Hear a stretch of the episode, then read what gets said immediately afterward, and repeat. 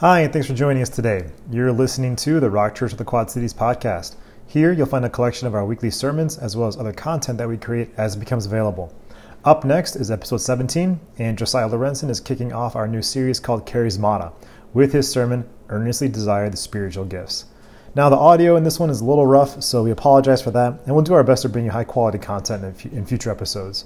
Thanks again for listening, and if you'd like to find out more about our church and attending a live service, you can find us online at w w w dot rock church q c dot com, as well as on Facebook at Rock Church of the Quad Cities. You can also watch our live and past sermons on YouTube. Just search Rock Church Q C, and be sure to click the subscribe button and turn on notifications so you know when we go live and post new content. Thanks for listening, and we hope this message truly blesses you. So what I'm going to do, I'm going to, I'm going to read this first. I'm not going to dive into it too heavily. I've got to lay a groundwork. I want to lay a groundwork for this entire series, because I believe this is a debated topic. The charismatic and the spiritual gifts. The word charismatic literally means gift, a spiritual gift of grace of God, a giving out of himself. So when you see that word, that's what it means. It's not a word that like a certain denomination made up. It's a word that's actually in the New Testament. Yes. Okay, that's something you need to understand. So let's read verse four. First Corinthians twelve, verse four. Now, there are varieties of gifts, but the same Spirit. And there are varieties of service, but the same Lord. And there are varieties of activities, but it's the same God who empowers them all and everyone. To each is given the manifestation of the Spirit for the common good.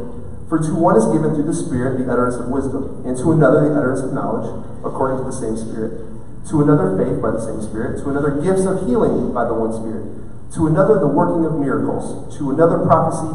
To another the ability to distinguish between spirits. To another various kinds of tongues. To another the interpretation of tongues. All these are empowered by one and the same Spirit, who apportions each one individually as he wills. So the first thing I want us to understand is the charismatic gifts, right, or the charismata, the gifts, are given to you from God, right? And we need to understand a theology of gift. You see, Christianity itself is a theology of gift. It's all about a gift. Think about the things that we receive. Life. That was a gift from God. Right? Jesus Christ was a gift to be received. Right? The gifts are no different. They are simply outpourings of himself that we are to receive. Right? I want us to understand that basic premise first. Now, I want to talk a little bit about the differences between some churches and where this problem and this tension comes. See, there's two types of churches. There's what I would call the word churches. Now hear me out. We're a word church too, of course. Word churches, and then there's spirit churches. And word, often, you know, you can, you can put a title on it. You've probably heard the word reformed. Anyone heard the word reformed? Spirit churches, you know, you hear charismatic. Right? There's these two branches of churches. And I want to go through some tensions, if you will, between the two. So I'm going to pull up some real quick. So Sam Storms in two thousand eleven preached a sermon I listened to recently. I can't take credit for this. And I thought it was amazing. So I can throw my first one. I can't seem to find it.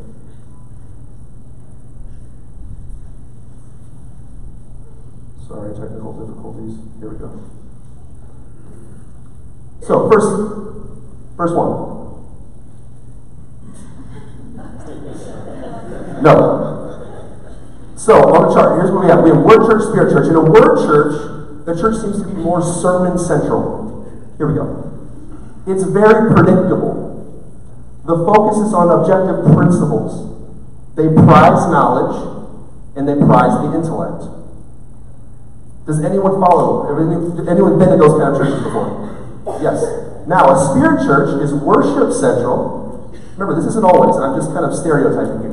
Is worship central. The sermon seems to be tacked on. They prize spontaneity. They prize power. They value experience and they value ex- affections. Have we seen that? Yes, go to the next one. In discernment, a word church is immediately going to turn to objective biblical principles. What does the Bible say objectively about this situation?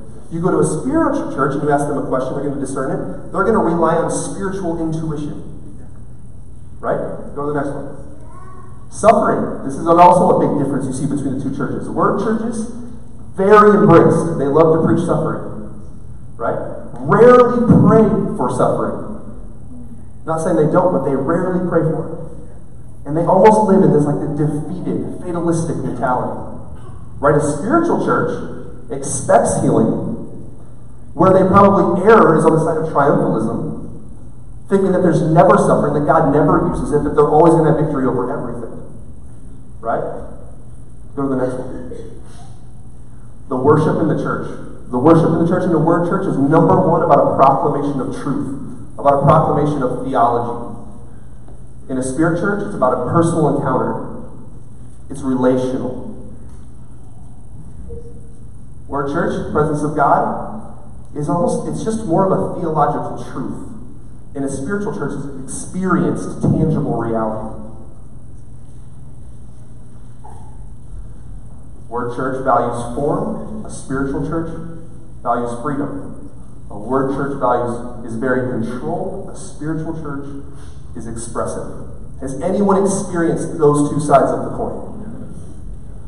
So here's what I want to talk about. Rock Church, our identity and what we're after. Because to be honest with you, some of you are probably sitting there thinking in your head, I really like that side better than that side. Who's guilty? Come on. Some of you did, right?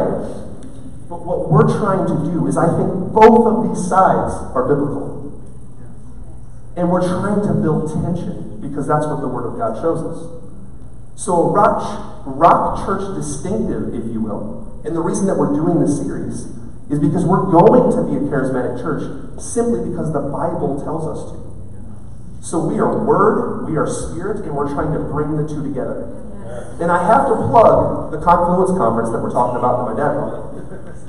The conference that we're trying to get all of you guys to go to that we keep announcing is a family of churches that are after this concept because it's been lost. Yes. So it's going to be an amazing time in the Ozarks. If you're not going, you need to go. You need to experience that these churches have been walking in. It's a network of twenty-five hundred churches worldwide. It is literally exploding. For some reason, we saw in church history this huge divide between word and spirit. And Rock Church is going to fight to get that back. Yes. So, so now that you understand that part, I want to go, I want to offer some arguments because this is a debated topic. You see, you have two streams. You have cessationism and you have continuationism. Cessationism is the belief that So a lot of people think that the gifts have ceased. That's actually not what they believe. They believe that the sign gifts have ceased. And I find that really, really convenient to say because that's nowhere differentiated. I believe all things are miraculous. God created all things. A knowledge gift is as miraculous as a healing gift. Right? Guys, there is a universe. That's a miracle in itself. Right? So they believe that the sign gifts have ceased. And I see. I think it's really convenient because those are the ones that are difficult for us to grasp. Right? Um, but they believe that basically the closing of the canon, some believe, um, once the Bible was completely put together, that we no longer needed the gifts. Um, I call it biblical gymnastics. Um, you have to open scripture and go to a thousand different places and do all these things to even land at that conclusion. Any person without a double P H D that opens the Word of God is going to very plainly see that God wants to give gifts to his people. Yes. Yes. And that's, I just can't get away from that fact. There's no way God gave us a Bible that regular people can't understand. Right? It says the Holy Spirit is what shows us. Anyway. Yeah. Thanks. Continuationism believes that the gifts are still for today, and that is where we land. And I'm going to go through some arguments. I'm going to go through three big arguments. Um, the reason that we believe in continuationism. So first one. The hermeneutical argument. Hermeneutical is a fancy word for the biblical interpretation. Right? I'm going to give you some scriptures. You tell me if you think these sound pretty clear. Now, you are the body of Christ and individually members of it. And God has appointed in the church first apostles, second prophets, third teachers, then miracles, then gifts of healing, helping, administrating, and various kinds of tongues. First Corinthians fourteen one says this, pursue love and earnestly desire the spiritual gifts, especially that you may prophesy. Romans twelve six says, having gifts that differ according to the grace given to us, let us use them. If prophecy, in proportion to our faith. First Thessalonians five twenty-one says, do not despise prophecies, but test everything. Hold fast what is good. There is no nothing in Scripture clearly that says the spiritual gifts are supposed to cease. Nothing. Some people ask, well, why do we still need prophecy if we have the Word of God? I don't know, because the Word of God told me to. And I do what the Word of God says. Right? You see a prophecy in the New Testament said to test prophecies. Because there's an argument out there that says prophecy is, if it's infallible, right? That stopped in the Old Testament. Well, prophecy in the New Testament seems to be a little bit different because it says to test everything that is said. You know what that means? That some of them were incorrect. That people thought they were hearing the Word of God instead of prophecy, and it was incorrect. Once again, I didn't come up with that. That's in the Word of God. That's what it tells me to do. So we have clear scriptures and a clear argument from Scripture that we are continue with the gifts. Not only that, we're to pursue, eagerly pursue the spiritual gifts. Some people say, well, why don't we see healing like we used to? Why don't we see the things that they saw in the early church? I don't know, they were better at it than us. You know what else they were better at? Preaching, planting churches, being Christians. Right? Just because I don't see the fruit, I can't blame it on that God's got a problem or that he's he's stopped doing something. The problem is here. The problem is with these people.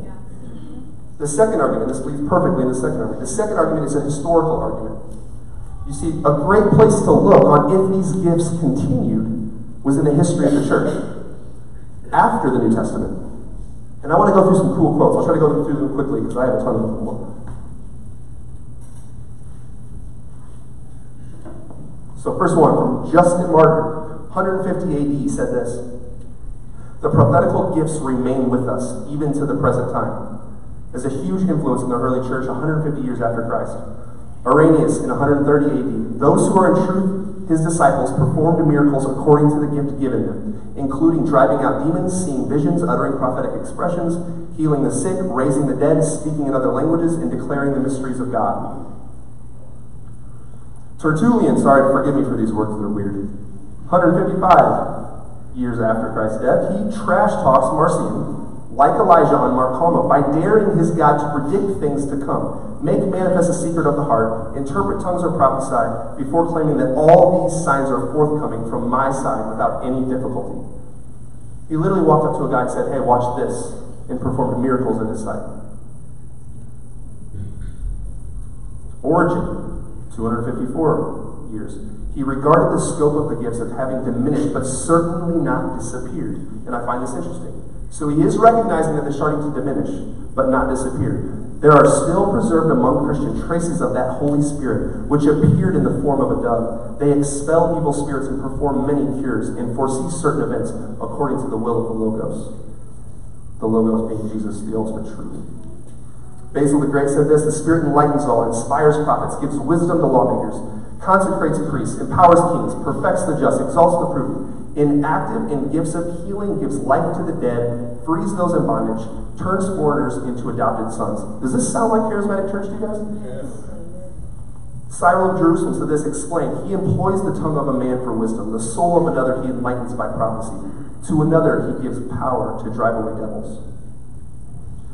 And then Augustine, which we all know Augustine, about five hundred years after, he says, "He lists an extraordinary range of healings from blindness, rectal fistula, breast cancer, gout, paralysis, hernia, demonization, and even death." These are all Christians that our church were founded on. These are the founding church fathers. Does that sound charismatic? Yes. Does that sound like the gifts continue? Yes. Yes. There's another one, and this one's interesting. Does anyone know who Charles Spurgeon is? Charles Spurgeon is a Reformed pastor. Charles Spurgeon is a, is a Reformed pastor that didn't believe in continuationism. But I want to show you something interesting. I could tell as many as a dozen similar cases in which I pointed at somebody in the hall without having the slightest knowledge of the person or any idea that what I said was right, except that I believed I was moved by the Spirit to say it. And so striking has been my description that the persons have gone away and said to their friends, "Come see a man that told me all things that I ever did. Beyond a doubt, he must have been sent from God to my soul, or else he could not have described me so exactly." And not only so, but I have known many instances in which the thoughts of men have been revealed from the pulpit. I have sometimes seen persons nudge their neighbors with their elbow because they had got a smart hit, and they had been heard to say when they were going out, "The preacher told us just what we said to one another when he went at the door." A pastor who didn't believe in continuationism had dozens of signs of him prophesying and calling things out in people's lives. He just wasn't willing to admit that that's what was happening. I find that very interesting. See, there's two types of Christians. There's those that embrace it and earnestly desire it and seek it, and those who want to argue it away because it's beyond their human intellect, because it's a little bit mysterious. There's a lot about Jesus that's mysterious, people.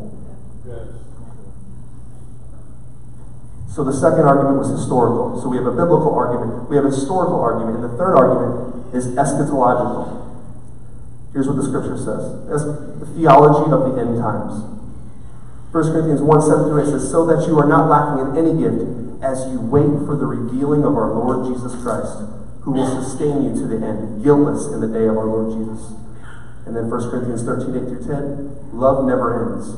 As for prophecies, they will pass away. As for tongues, they will cease. As for knowledge, it will pass away.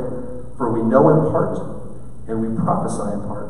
But when the perfect comes, the partial will pass away." So between the time of Christ's coming and his outpouring of the Holy Spirit for now, right? He gave us these gifts to sustain us and build up the body of the church until he comes back for his people once and for all. Yes. Yes. Do you think we're doing our body an injustice by not pursuing these gifts that he clearly gave to us? Amen. So let's go back to our scripture now. Have I laid a decent framework? Are you on the same page that we're going to pursue these? So now let's look at the scripture. four through six says this: "Now there are varieties of gifts with the same Spirit, and there are varieties of service with the same Lord, and there are varieties of activities, but the same God who empowers them all and everyone." So we know there are a variety of gifts. Some believe that all the gifts aren't even mentioned. There's word gifts, there's love gifts, there's sign gifts. You know, we were talking about in our K C, some of you just have natural inclination to want to love people. You have empathy. You see people hurting and you want to be there. Some of you just have a big mouth, right? You just want to go tell people how to fix their lives, right? And some of you maybe have inclinations for, for the sick. Some of you may have these sign gifts, but you're too scared to pursue it and actually act on it. I know that each one of you has a calling and a gift. Yes. It says right here, there's a variety. And it says it's empowered in everyone. There's no one that's a believer in this room that's left out of this. And can you imagine if every one of us showed up on a Sunday and actually acted in your gifting? Now verse seven. "To each is given the manifestation of the Spirit for the common good." So why do we need gifts? What's it say? For the common good. There's arguments out there. Oh, the gifts were just to establish The, the apostles in the beginning, so they come up with this craziness. No, no, no, it just says it's simply for the common good of the church. I don't know how much more clear the scripture can be. It's for the common good of the church. And what is it? The this part is this part is everything, by the way. Verse seven, this part is everything. "To each is given the manifestation of the Spirit." Manifestation, what is that? A tangible experience. Something that you can actually see or feel, or you know that it happened. Of the Spirit. Whose Spirit? The Holy Spirit. Jesus' Spirit. A manifestation of Christ himself. Do you realize how huge that is? Yeah. Jesus is the thing that we're after. It is Christianity. When you pursue the spiritual gifts, you're pursuing the presence of Jesus Christ. Yeah. We have to stop differentiating it like the gift is some like outside thing that we're after. No, we're after Jesus himself. When I show up with this body, I'm looking for a sign of him. I'm looking for more of him. What would that do to the Quad Cities if we showed up with that attitude? Come on, come on. Verses eight through eleven. "For to one is given through the Spirit the utterance of wisdom, and to another the utterance of knowledge according to the same Spirit. To another faith by the same Spirit. To another gifts of healing by the one Spirit. To another the working of miracles, to another prophecy, to another the ability to distinguish between spirits, to another various kinds of tongues, to another the interpretation of tongues." All these are empowered by one and the same Spirit, who apportions to each one individually as he wills. As he wills. He proportions them. So there's always this tension, right, between God's will and our responsibility. Always this tension. We always have a part to play, but we also know that he gives the gifts. Probably when he's ready to give us the gifts. Right? I'm not going to try to pretend when that is or how that is. I just know, and we can go there real quick. If you go to First Corinthians fourteen one, I'll read it real quick. It's very clear. Pursue love and earnestly desire the spiritual gifts, especially that you may prophesy. So God is the one who proportions them. God's the one that gives them out. My job is to earnestly desire them. How do I do that? I pray for them. I study them. I seek them. You go to church and you hear a series on them. I learn about them. I get with God. Can I tell you that the people that already act on these gifts in our church are the ones that are spending a significant amount of time with Jesus? I don't believe you can spend a lot of time in his presence and not naturally work in your gifting. I could probably start pointing out different people's gifts in this room right now. I know there's a lot of them working, but I want all of you to work in them. So when you think about the gifts, I love, I love this parallel. What they really are is this. What was? What did Jesus do in his ministry on earth? Jesus healed. Jesus taught. Jesus gave words of knowledge. Jesus gave words of wisdom. Jesus prophesied. These things are what Jesus Christ did. Isn't it interesting that he calls us members of his body now? We are members of his body to do the same things that he did when he was on earth. Can you really tell me that you think that that ceased? That we're not called to do the things that he showed us to do? See, the gospel is two parts. The gospel is the life of Jesus and the death and resurrection of Jesus. In the life of Jesus, we see him constantly working these gifts. And we are now to study him, to see what he did, and act on the same thing. Thanks, man.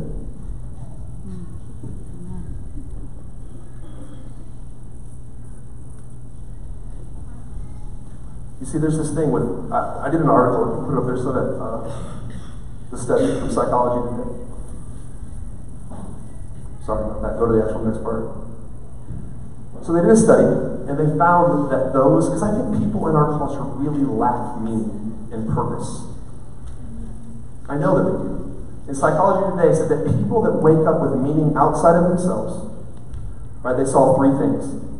Reduced stress, improved coping, and they were more apt to do health-promoting behaviors. And I see a huge need. Not only, I don't just want to be a more spiritual church. I don't just want to see signs. I want our people to be free and healthy and happy and walk into the calling that God's given them. And you see, these gifts, they're more than just this list of things that we might get. They are literally your identity, part of your identity in Christ, part of your individual calling on what you're supposed to do on this earth. If you can wake up and start pursuing, not just thinking about me and what I'm going to get and how I can feel better, but how he's going to start using me and my gift to help other people, it is so much easier to go through momentary times of suffering. Because you know the bigger picture. Right? Imagine that you knew you had a gift of knowledge.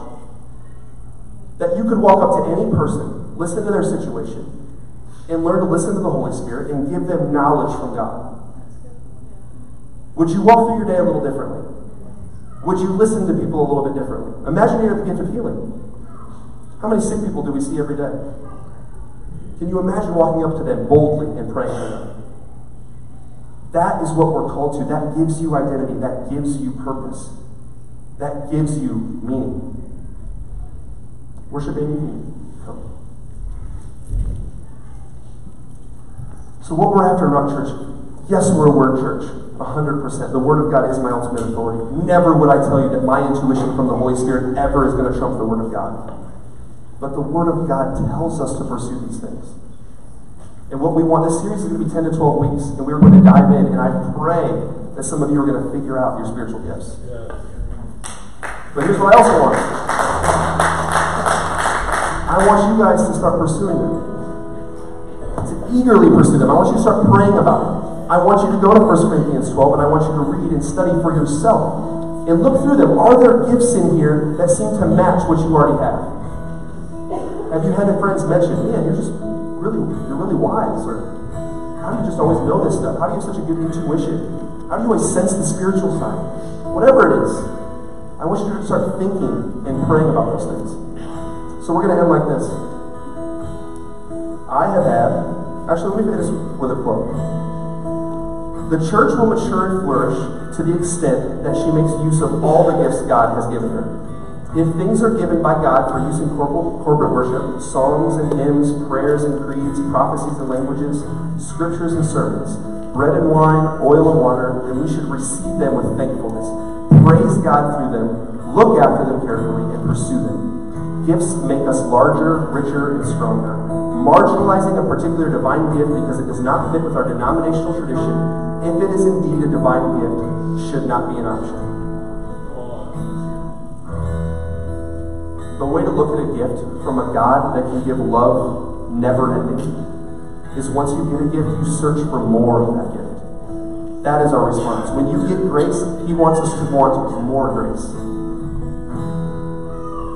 So I thought there was no better way. Tanya, can you come up? Is I'm going to have Tanya. She's going to prophesy to a certain amount of you girls. She's nervous. You know, let's have the, let me have all the moms stand up.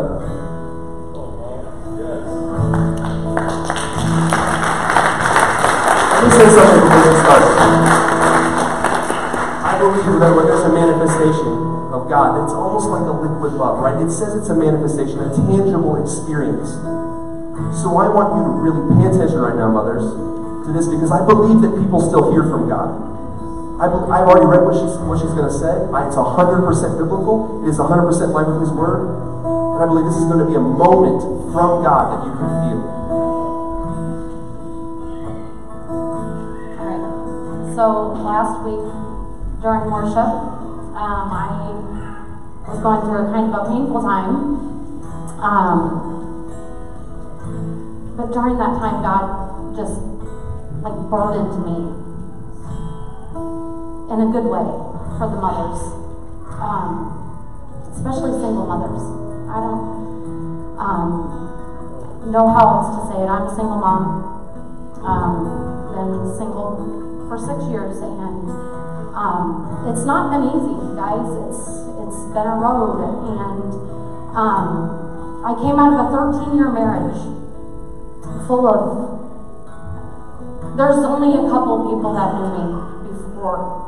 You know, during my marriage, and the only way I can explain it to you is thirteen years of layers and layers of lies, and um, to come out of that, it was um, hard. It was very hard, and for two years, I sought after God, and I was a Christian. I was a Christian for fifteen years, and I still lost sight. But if I picture it, looking back, all the darkness that I was in, I still saw the hand of God in my life. I still saw Him pulling me through. Um, times I didn't know He was there, but I know now He was there. And um, I just want to tell you, if, if you can just listen for just a minute. I don't know where you're at as a mother. I don't know if you're a single mother. I don't know if you're a, if you're a grandmother. I don't know if you're wanting to be a mother. But I want to encourage you. God gave me this burden for mothers because this last six years,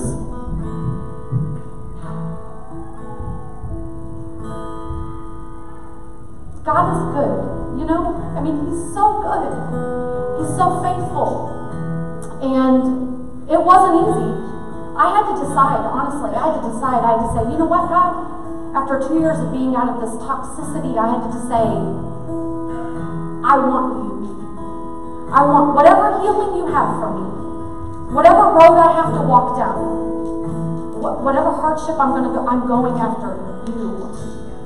I needed to stop this vicious cycle that I was in of toxicity and darkness. And God will put people in your life, but I will tell you, He will pluck people out. You will take them out of your life, and it'll be painful. But it's okay. He's still there. He's still there in the midst of, of, of who He wants you to be. And if you're really, truly seeking after Him, He's so faithful. Um, I just want to read this part. I wrote all this down, and I want to, I want to get to um, where I wrote what I really want to say is... Um, Like I said, I decided, you know, God is going to be the head of my home. If, if God is it, I'm good. If I never remarry, I'm good. I am so content being His daughter and being who He wants me to be and not seeking after all these things of the world. I'm content being who He wants me to be. And I believe He gave me that word for many mothers. Um, he only wants good for you. You may not see that in this moment, but I'm here to tell you to keep pressing on. Keep pushing through the pain. Because it's not gonna, it's not a magic wand, guys. It's not, boom. You don't have to go through anything. Yes, we get to go through things. We get to experience triumph, though. We get to experience victory in Him.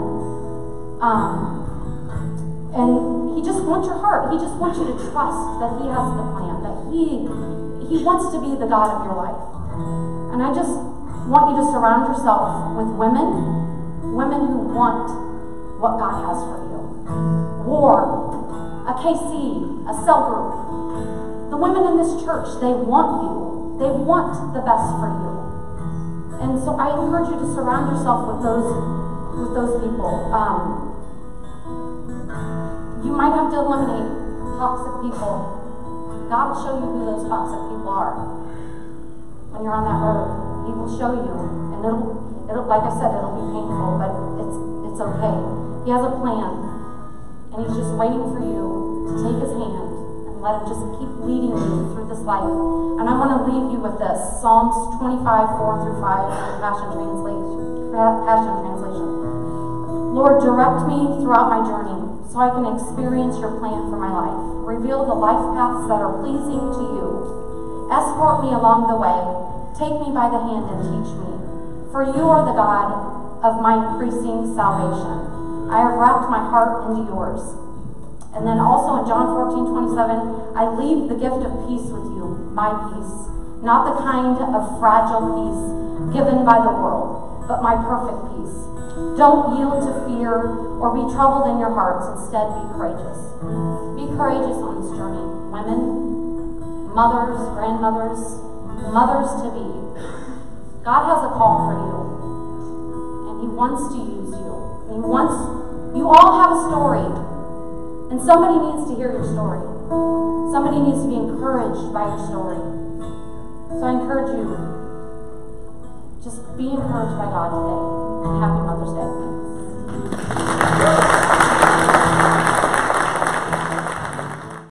Thanks again for listening to our podcast and this week's message. Again, if you'd like to find out more about our church and attending a live service, you can find us online at w w w dot rock church q c dot com, as well as on Facebook at Rock Church of the Quad Cities and on YouTube. Just search Rock Church Q C, and you'll be able to access our past sermons. As, and when you subscribe, you'll be notified when we go live for our weekly services.